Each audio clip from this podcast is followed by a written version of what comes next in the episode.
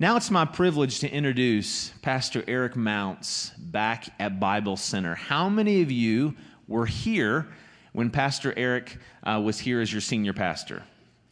all over the building, all over the building. I'm going to ask you to do me a favor. Uh, if the service ends on time, we're going to be out in the in the gathering space. If not, we'll be down front. I'll let you know at the end. But would you just join me in making him feel welcome? I'd love for this brother to give 2,000 hugs. Pray he doesn't get the flu. Uh, bless him, encourage him, love on him and Andy. It's great to have them with us. There's a few pastors who were a big encouragement to me when I was in seminary. They would write occasionally, encourage my heart, and Pastor Eric was one of them. You're going to be blessed by his message. Pastor Eric, will you come and preach God's word to us this morning?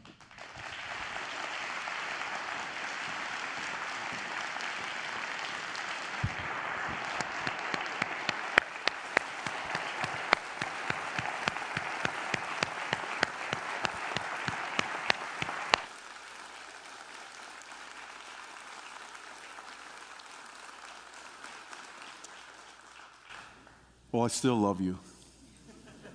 And uh, thank you, Matt, for inviting me to come. Pray for Matt. Support Matt in mission with all of your heart. The next two weeks are going to be great for the church as you celebrate your 75th anniversary. Um, you know, there was a 40 year period that it was Camelot around here and you can read it on the banner this morning. King Arthur will be here in two weeks, and Lancelot's here next Sunday. Bob Spradling, for 27 years, cultivated faithfulness, followed by a wonderful run that Sean Thornton had for 11 years. Just great stuff. I hope you thoroughly enjoy the next couple of weeks. Um, if you're on Twitter, and you would wish to uh, follow someone, I, I, would love for you to follow me. Here's the deal uh, if you want politics, don't follow me. I don't do any of that. Um, but uh, when I, I read and when I run across quotes that make my heart sing, I tweet them. Once in a while, I do something personal, not very often, but once in a while. So if you're on Twitter and you're wondering what, what whatever happened to him, what's he doing, that would be one way you could follow. Now, uh, I published three books after I left Bible Center, and I think there's a slide with the pictures on them. Um, please don't be impressed. Your dog can publish books. Um, if you give publishers enough money, they'll put anything that you want them to put on down. Um, but I, I, published a book called Tell Us the Big Story, which is a uh, seven lesson study with question and answers covering the major storyline of the Bible creation, fall, Redemption, consummation. Uh, if you want to try to put the big picture together, that's, that's a book. Um, in His Chambers is a 91 day devotional for lawyers. If you're an old Perry Mason fan and just fascinated with the law or watch Law and Order, you, you may enjoy that as well. It's just stories with passages of Scripture from the law. And finally, when my dad died, I, I, you were so kind to me through that time. A particular manifestation of grief was I couldn't sleep, so I would write about my dad, get up and write, and I put it into a book, Jack, The Legacy of a Good Dad and His Family. I actually wrote it for our children, and dad had a great impact on me. But uh, if you can't sleep and you're searching the internet and just want one more site that you haven't seen yet, you know, you can go to that one. Um, here's a picture of our family. Our family's grown since we left. We now, of course, have two little people in our family. And um, Andy and I are very much for grandparenting. We think this is pretty good stuff. Uh, Vivian came along uh, almost two Aprils ago. In a couple months will be two Aprils. And then um, Jack Mounts was born October 27th, named after my father. And that was kind of the thing. Uh, the couple in the middle, in the back, our oldest, Caleb and Emily, that's their two children. Ben and Leslie. Leslie, of course, the greatest thing about coming to West Virginia and Ben met her here, married her, and then Abby and Dean, they're in Dayton, Ohio. Ben's in Columbus. Caleb's back in Springfield. But uh, just a brief update on the family. Now, finally, I am preaching on a passage of Scripture that uh, Matt asked me to preach on. I wouldn't dare jump in his series and try to impersonate him. I'm not him. But um, he asked me to preach on this passage. So if you're wondering, what, what audacity to come and do that. I was asked to do this, so here we are. And I'd like to pray before I begin. Father, I find these moments um, very precious, and I pray for your help. Uh, not some novel stunt, but for Bible Center today, a meeting with God. Uh, man does not live by bread alone, but by every word that proceeds from the mouth of God. Please, Lord, speak. Grant that we would not grieve you or quench you, but that your spirit would run in the auditorium today, taking the word of God right to our hearts. We need you. I'm very conscious of that this morning, of my need, and I ask for your help in Jesus' name. Amen. Since it's just us, let me say what is true. I will never see many of you again. Either I will succumb or you will succumb first to that inevitable experience for all of Adam's children. The Puritans were soberly honest, even with their children, as they taught them the alphabet in the Puritan primer. A is for Adam. In Adam, all die. And so it is true. And I desire for Jesus Christ to hold you fast, whatever providence you face into the future. None of us knows what will happen next or how it will be that we will die. Some will die suddenly, surprisingly, shockingly. But most of us will grapple with disease, with illness, having our constitution weaken, and then Fight as we might, we shall succumb. And if the Lord doesn't come, that will be the course of our end. I remember it as right here. I remember he had his hand on my shoulder. It's June 2011. He has his arm crying out to God in earnestness for God's blessing upon my ministry here. It was the day I was installed as pastor and you were kind to invite my friend Stephen Strauss to come, and he preached that day.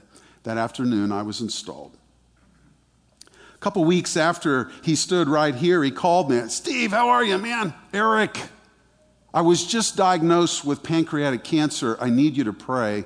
I have the Whipple procedure surgery next week, the most complex abdominal surgery there is, 250 steps to it. You have to learn how to eat again. He had it on Monday and was home on Saturday. He was doing extraordinarily well. Of course, that's a sober diagnosis. He lived for a year, full flight on the faculty at Dallas, and yet recovering.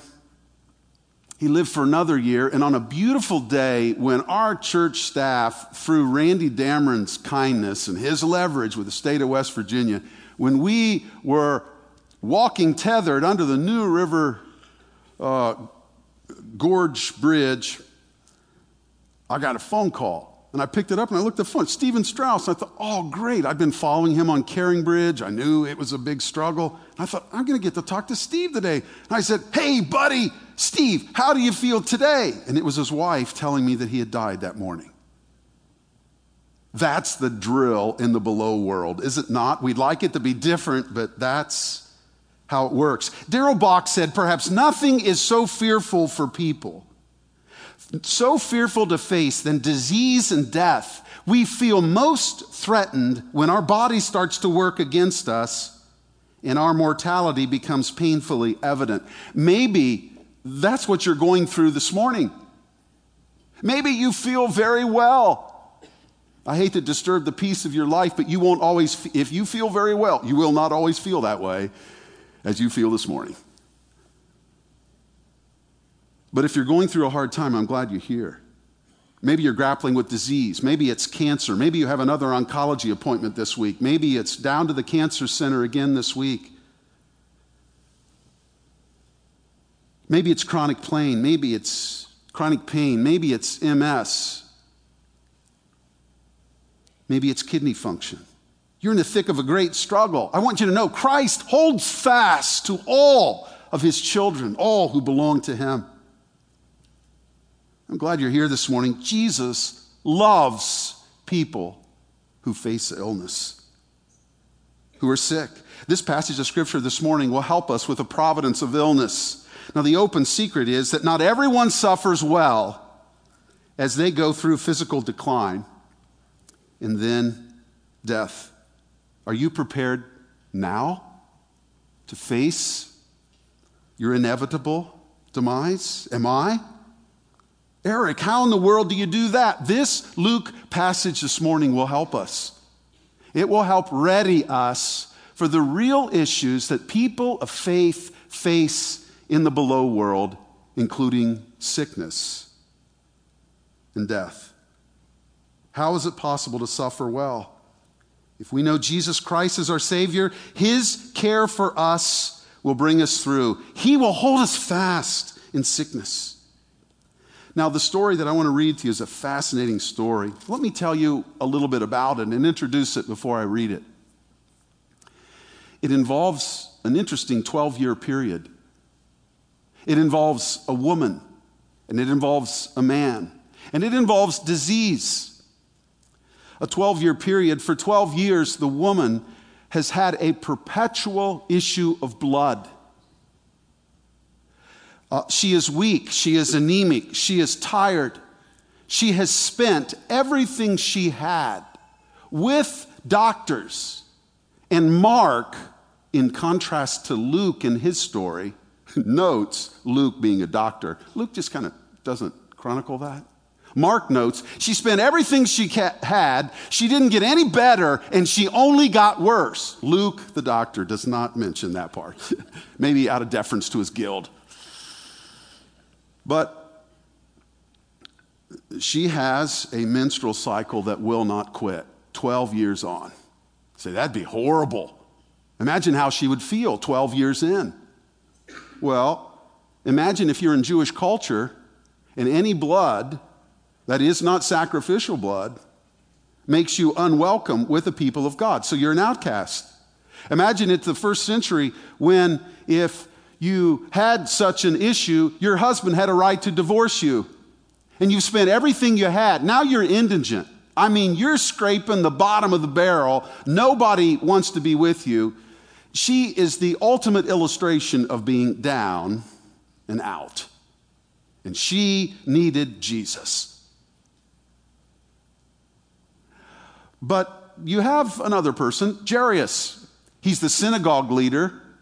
He, I take it, came to Jesus in Luke chapter 7 and verse 3 when the centurion around Capernaum, the Roman official, had a servant who was sick and he wanted him healed, and he said, Hey, you guys from the synagogue, you leaders, go talk to Jesus. So, chapter 7 and verse 3 says, When the centurion heard about Jesus, he sent to him his elders sent to him elders of the Jews asking him to come and heal his servant. It's fascinating that I believe Jairus was a part of that delegation that went to Jesus and said, Hey, this centurion guy, he's been really good to us, and, and his servant is sick. Will you come and heal him? And he says, Hey, I'll come. Jairus was there. He had been a part of that matrix of healing in chapter 7. But he had also been involved in a 12 year cycle, but it wasn't 12 years of tragedy, it was 12 years of glory.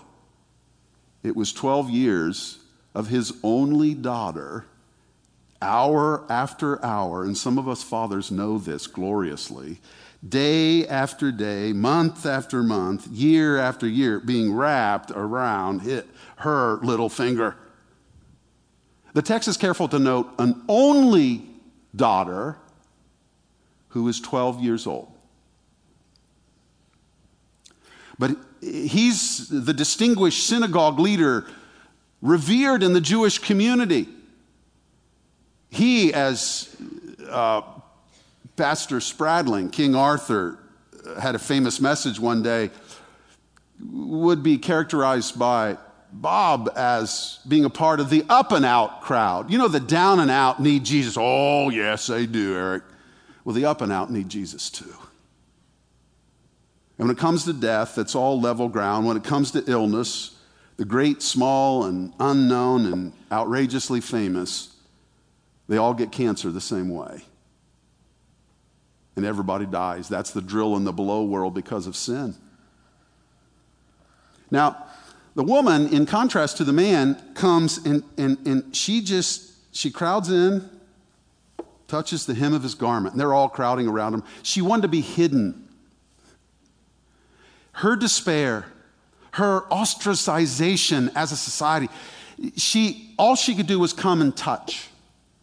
But for the man, and this was uncharacteristic of a synagogue leader, he comes, and according to verse 41, falling at Jesus' feet, he implored him. This must have shocked the crowd. You mean, hey, wait a minute, that's a synagogue leader. Look at him. He's falling down, openly reaching for Jesus and imploring him. The woman was desperate, but hidden. He was desperate and threw it all on the line in coming to Jesus. Luke 8:40. Now when Jesus returned, the crowd welcomed him, for they were all waiting for him. And there came a man named Jairus, who was a ruler of the synagogue. And falling at Jesus' feet, he implored him to come to his house, for he had an only daughter, about 12 years of age, and she was dying. As Jesus went, the people pressed around him. And there was a woman who had a discharge of blood for 12 years, and though she had spent all her living on physicians, she could not be healed by anyone. She came up behind him and touched the fringe of his garment, and immediately the discharge of blood ceased. And Jesus said, Who was it that touched me? When all denied it, Peter said, Master, the crowds surround you and are pressing in on you. But Jesus said, Someone touched me, for I perceive that power has gone out from me. And when the woman saw that she was not hidden, she came trembling and falling down before him, declared in the presence of all the people why she had troubled him and how she had been immediately healed. And he said to her, Daughter, your faith has made you well. Go in peace. While he was still speaking, someone from the ruler's house came and said, Your daughter is dead. Do not trouble the teacher anymore. But Jesus, on hearing this, answered him, Do not fear, only believe, and she will be well. And when he came to the house, he allowed no one to enter with him except Peter and John and James and the father and mother of the child. And all were weeping and mourning for her. But he said, Do not weep, for she is not dead, but sleeping.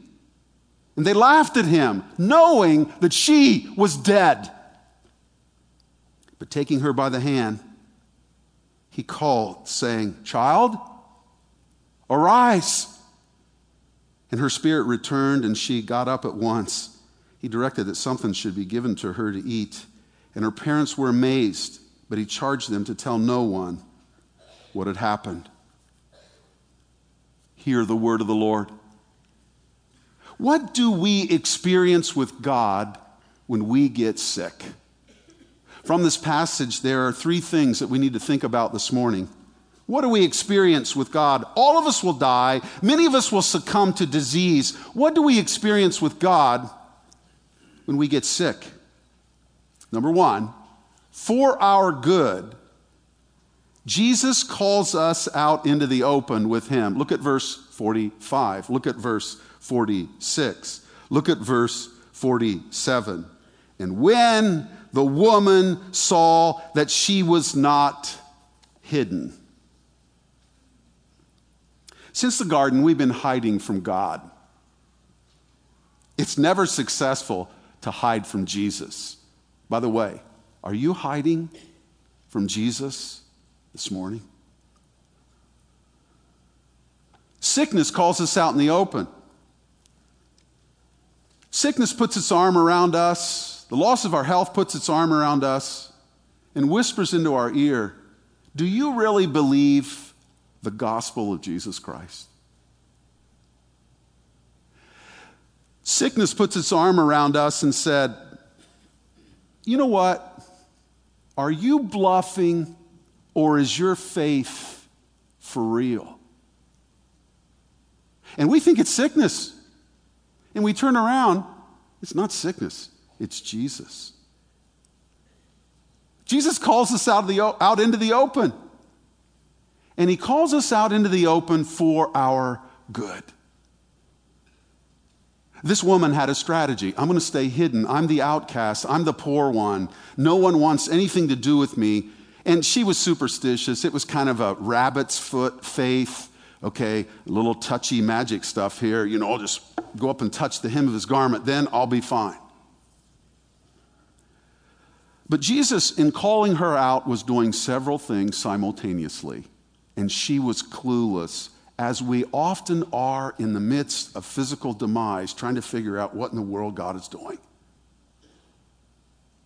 And some of you have been there. You've been there with spouses. A few of you have buried children. And you've watched and you've wondered. And you know what it means for Jesus to call you out. Do you trust me? Do you understand I'm right here? The Lord is near. Well, why did she want to be hidden? She was embarrassed. She was ashamed. Clearly, she didn't feel well. How would you like to give blood for 12 years perpetually? She was at least anemic, at most living in a debilitated, weakened state. She was unclean, and she was poor. She wanted to stay hidden, but she wanted the benefits of Jesus. What's glorious about Jesus is he calls us out so we can have everything that will satisfy us in himself. She wanted healed. Jesus wanted her to experience his love. He called her out. Why did Jesus call her into the open? At least to declare her healing and to note with the crowd that this woman who's finally identified, she's trembling. This woman is identified before the crowd, and they say, Oh, are you kidding me? That unclean woman touched Jesus. We better all get away from Jesus now because she has spoiled him. Jesus is now unclean. No. Jesus calls her out to carve out space for her future, to give her a future and a hope. And this is always the action of Jesus in our life. He is paving the way for the best future that we could have and one that we cannot have without Him. And He calls her out because He declares her unclean. That's going to give her hope to be reoriented back to society. That's going to point out to others that this Jesus has saved her and redeemed her life. The word, your faith has made you well, is the word saved. Your faith has saved you. Your faith has brought you unto the saving love of God in Christ. And he wanted to clarify for her that it wasn't her superstition. This is what's glorious about Jesus when he calls us out. He's coaxing us forward to straighten out the wrong headed ideas we have about him and we have about us and we have about faith. She thought she had a little, you know, 47.5% uh, real faith in Jesus and uh, 49% uh, mysticism and magic and rabbit's foot.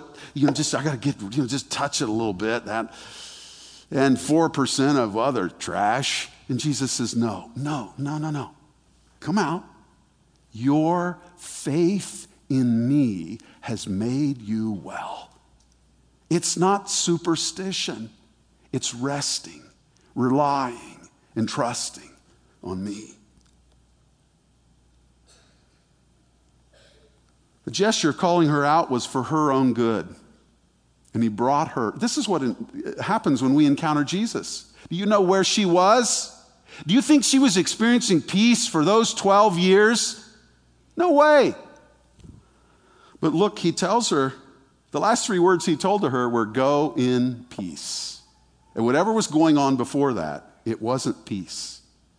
But after encountering Jesus, after experiencing his salvation, after trusting in him, she experienced not only healing for her body, but peace for her soul. And that's what happens when we get around Jesus. That's what happens when he calls us out. Now, here's the question for us this morning Is Jesus Christ calling you out this morning?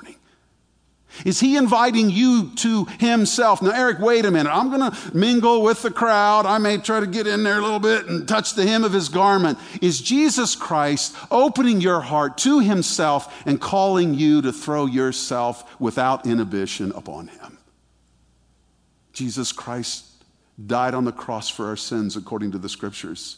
He was buried and he rose again the third day according to the scriptures. Do you believe that? Do you believe that when you're well? Is Jesus calling you out to that this morning? You say, Eric, no, wait a minute, give me half credit for just being here. All right, I've gotten as far in my spiritual journey as hanging around the people of God a little bit. Well, great. But hanging around the people of God a little bit is not the same as relating to Jesus Christ by faith and building intimacy with Him. Is God calling you out this morning? He called her out, and it was for her own good and for her development. And she left that day. You know what kind of shape she was in when she went home? She was at peace. Are you at peace with God? Are you at peace with life? Are you ready to meet Him? Should He require your soul? Do you need to meet with someone this morning before you leave? Do you need to spend some time with a staff member? Spend some time with an elder here? And pray before you go home? Need a guide this morning? Sickness calls us out. Do you believe in the gospel when you're well? Oh, yeah, sure, I believe the gospel. Well, do you believe the gospel when you get in your car and start it and you can't even figure out how to work your key fob because the oncologist has just told you you have stage four breast cancer? Or you have stage three colon cancer? Do you believe the gospel when you're well? Do you believe it when you're not well? For our good, Jesus calls us out in the open with Him and we get sick. Secondly, faith is our great consolation that brings us to great dilemmas. Let's be real here and authentic. The tension in this passage is between fear and faith. Verse 47, the woman is trembling. Verse 50, Jesus tells Jairus, Do not fear, believe. Now, there's two kind of beliefs in the Bible. There's childlike trust, which is heralded by Jesus, without which no one will come into the kingdom of God. Except you come as a child, you'll not enter the kingdom of heaven. Childlike faith uh, shows up in a uh, passage like Psalm 23 The Lord is my shepherd, I shall not want. And we believe that. And when our lives are going well, we say to ourselves, The Lord is my shepherd, I shall not want. And if somebody asks us, Do you believe the gospel? We say, I believe. I believe.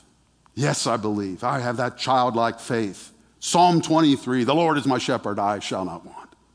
I'm for childlike faith. But there's also carbide tip faith.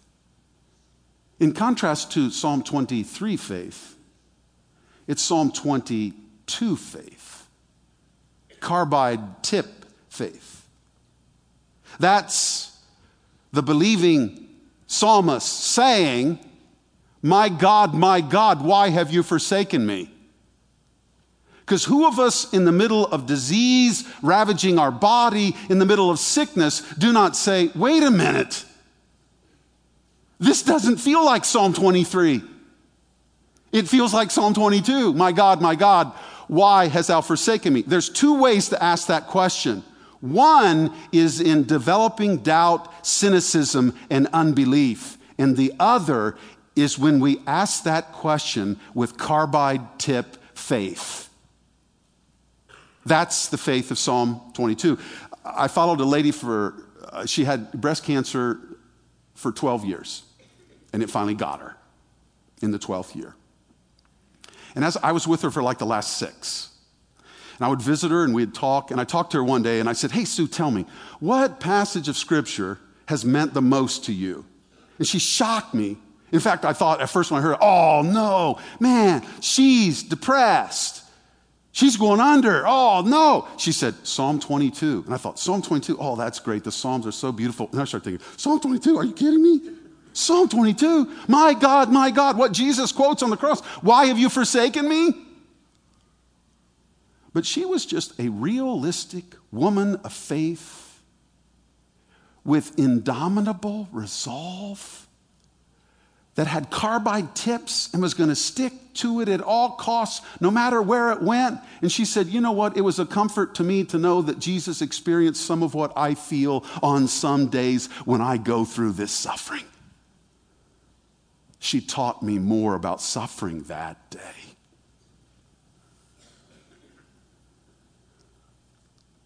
Psalm 22 faith is deeper, it's more mysterious. Are we developing that at Bible Center Church? Phil Yancey, in his book Disappointed with God, said, The kind of faith God values seems to develop best. By the way, this is the value of sickness and illness. You see, Eric, you're getting up heralding the value of my body going in the ditch? What's wrong with you? The kind of faith God values seems to develop best when everything fuzzes over, when God seems silent, when the fog rolls in. Childlike trust may not survive when the miracle does not come. When the urgent prayer gets no answer, when a dense gray mist obscures any sign of God's concern, such times call for something more.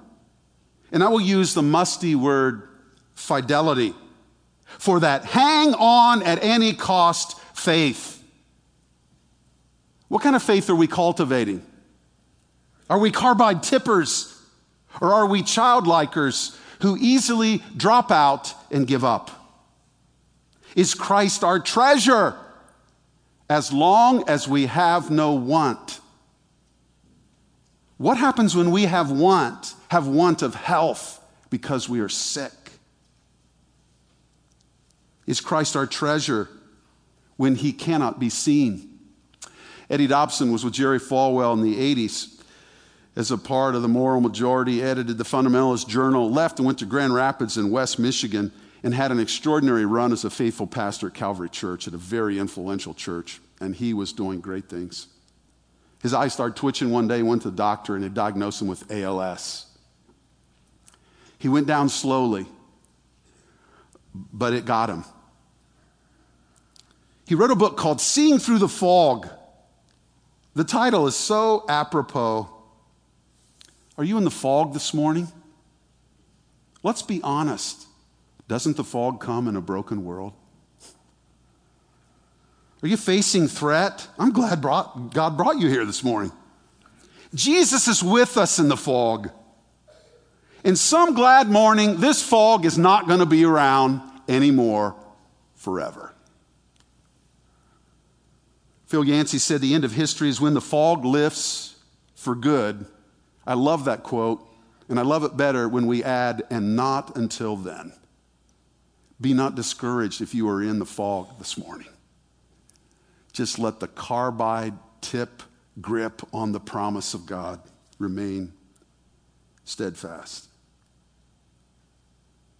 You see, Jairus had a decision to make. Was he going to stick with Jesus Christ or not when it didn't look very good? He was all in with Christ. He put all of his eggs in the Christ basket. And then his daughter died before Jesus could get to his house. He believed Jesus, but he had dilemmas as he believed Jesus. My buddy bought agricultural commodities on the Chicago Mercantile Exchange. He had several good accounts and developed quite a business. He got a call one day. I remember it as Argentina, a country in South America. They called him said, Look, I understand you're pretty good at this stuff. We want you to buy our stuff on the exchange. Now, when they send you to the exchange to buy some wheat, It's not a small order. And it was a haymaker account. And he starts going, yeah. And then here's the kicker. But here's the deal if you're going to buy for us, you're not allowed to have any other clients. And so he had a decision to make. Was he or was he not going to put all his eggs in the Argentina basket? He decided, I'm going all in with Argentina. And it was Haymaker City until Argentina called and said, We're out, after he had cut his ties with all of his clients. And he had to pivot out of that career. It was that catastrophic. Here's Jairus. His beloved daughter is dying, and he faces dilemmas on several fronts. First, have you ever been in a situation where it seemed like the providence was playing your way? Where Jesus was at work and good things were going on and it's going the right direction. It looked good. He came and he, he falls down and he implores Jesus, My only daughter who's 12 years old is dying. Will you come to my home? And Jesus says, Yes. And in his spirit, he must have said, Glory to God, this is working out well. And they start along, and somebody stops the procession. I was told yesterday about a, uh, a, recent uh, plaintiff case where uh, uh, the complaint was that uh, somebody hindered the emergency vehicle from getting there and was held up and it resulted in death. This is what Jairus is feeling. This is a part of his dilemma. Number one, somebody's holding up the party. By the way, Jesus was doing everything he had always intended to do. And what was perceived by Jairus to be Jesus getting off track was not Jesus getting off track at all. So if you are beginning to believe, look, it started to swing my way in Providence, but now it's, it's, it's going sideways. It's getting off track. No, Jesus is doing everything he wants to do in your life, and he's calling you out just to keep sustaining your trust in him. But secondly, he had a problem with uh, now Jesus is unclean. He had put all of his eggs in the Jesus basket, and now the basket is unclean. And he's a good Jewish boy, and he's a good Jewish boy who's leading the synagogue. And now an unclean woman has touched him. And he's unclean, and he's coming over to his house, supposedly, and that will make his house unclean. And what? His. Then the kicker came. Hey, your daughter's dead. It's interesting how Luke records the story. Several times he comes back. She's dead. I heard recently somebody talk about, and I can't remember any movie, but the Princess Brides and the, three of them are talking about, you know, how dead they actually are. They, you know, partly dead or half dead, or you know, in a uh, uh, soliloquy between several there. Uh, she's dead. By the way, they all learned that day that death does not have the last word with Jesus. So he had to decide now, wait a minute, am I going to stick with this. You talk about the fog rolling in. It stopped. She's unclean. The daughter's dead. He was all in, then he faced these things. It would be only later that he may remember that Jesus prayed three times Father, I don't want to take this cup.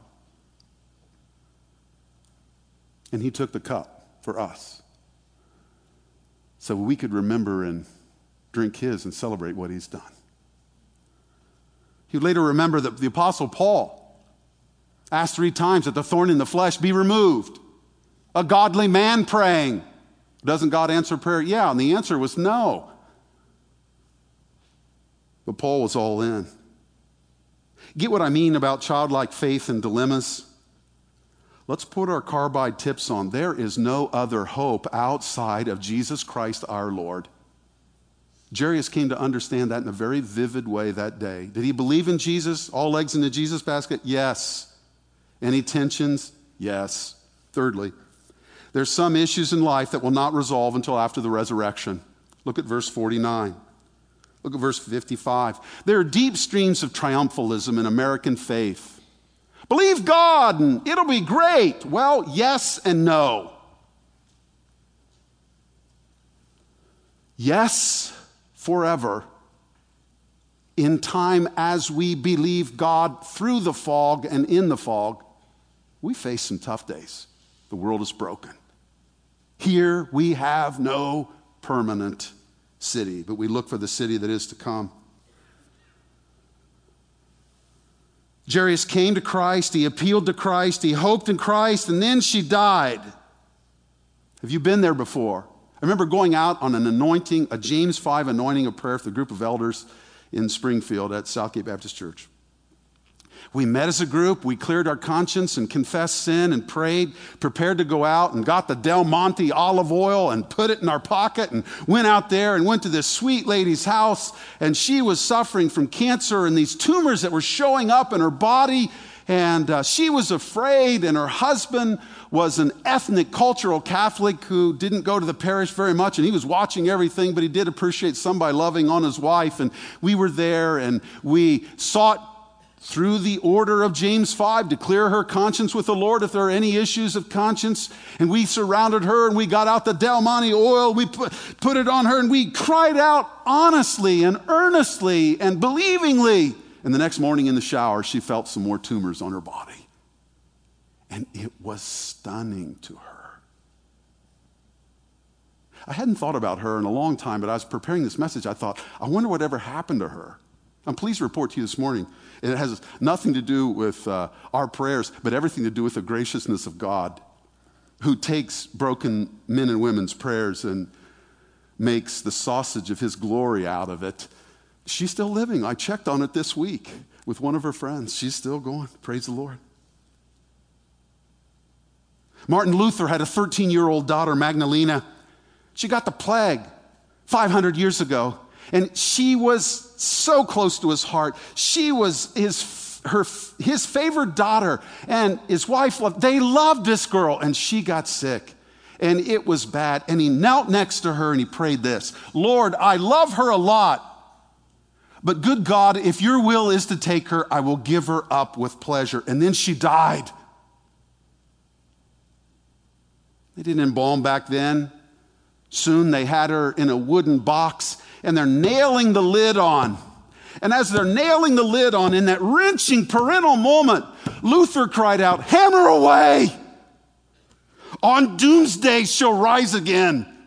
And that carbide tip faith rose up with him and maintained its grip on the promise of God. And he went inexorably through the fog and the darkness of that moment, looking for that time when all these first things will be taken away. Remember the Hebrews 11 people? Oh, yeah, I'm trying to get Hebrews 11 faith. Are you? Yeah, I want just what they got. These all died in faith, not having received the things promised, but having seen them and greeted them from afar, and having acknowledged that they were strangers and exiles on earth. Carbide tip faith, is that you? Is that me? Jairus learned that death does not get the last word. He learned that there's some issues in life that will not resolve until after the resurrection.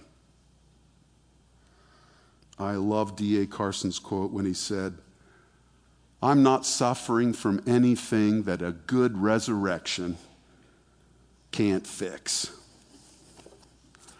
My new buddy Bob in northern Kentucky was just diagnosed with ALS. He's 78. His wife died a number of years ago. He loved her so much. He was so debilitated in grief. I've never heard of this before.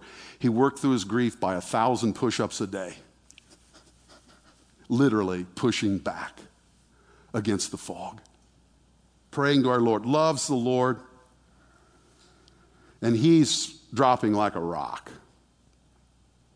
I watched them bring him in Sunday as he was, they were holding him fast to his cane, trying to get him in to sit down for worship. He went to lunch with his uh, three grandchildren right after the diagnosis and one of his granddaughters was weepy. And she said, Grandpa, I just love you. I feel so bad about what's going on. And he said to her and reported to me with a sparkle in his eye, he said, I told her, Oh, honey, don't you worry about me. I know the end is going to be tough. But I've been waiting for what happens after the end every day since I received Jesus Christ into my life. And it is something glorious, it is something wonderful. And I want to be with you forever. He pulled out of his pocket his favorite track and he gave it to each grandchildren and said, Believe on the Lord Jesus Christ. Embrace this hope. Oh, I know whom I have believed, Paul said, and I'm persuaded that he's able to keep those things that I've committed to him until that day. Is that you? Is that me? You going through a tough time? All dear ones. It's nothing that a good resurrection can't fix. Christ holds us fast when we are sick and does his holy purposes in our life. Father, use the word of God to encourage, inspire, and give hope to your people this morning. Amen.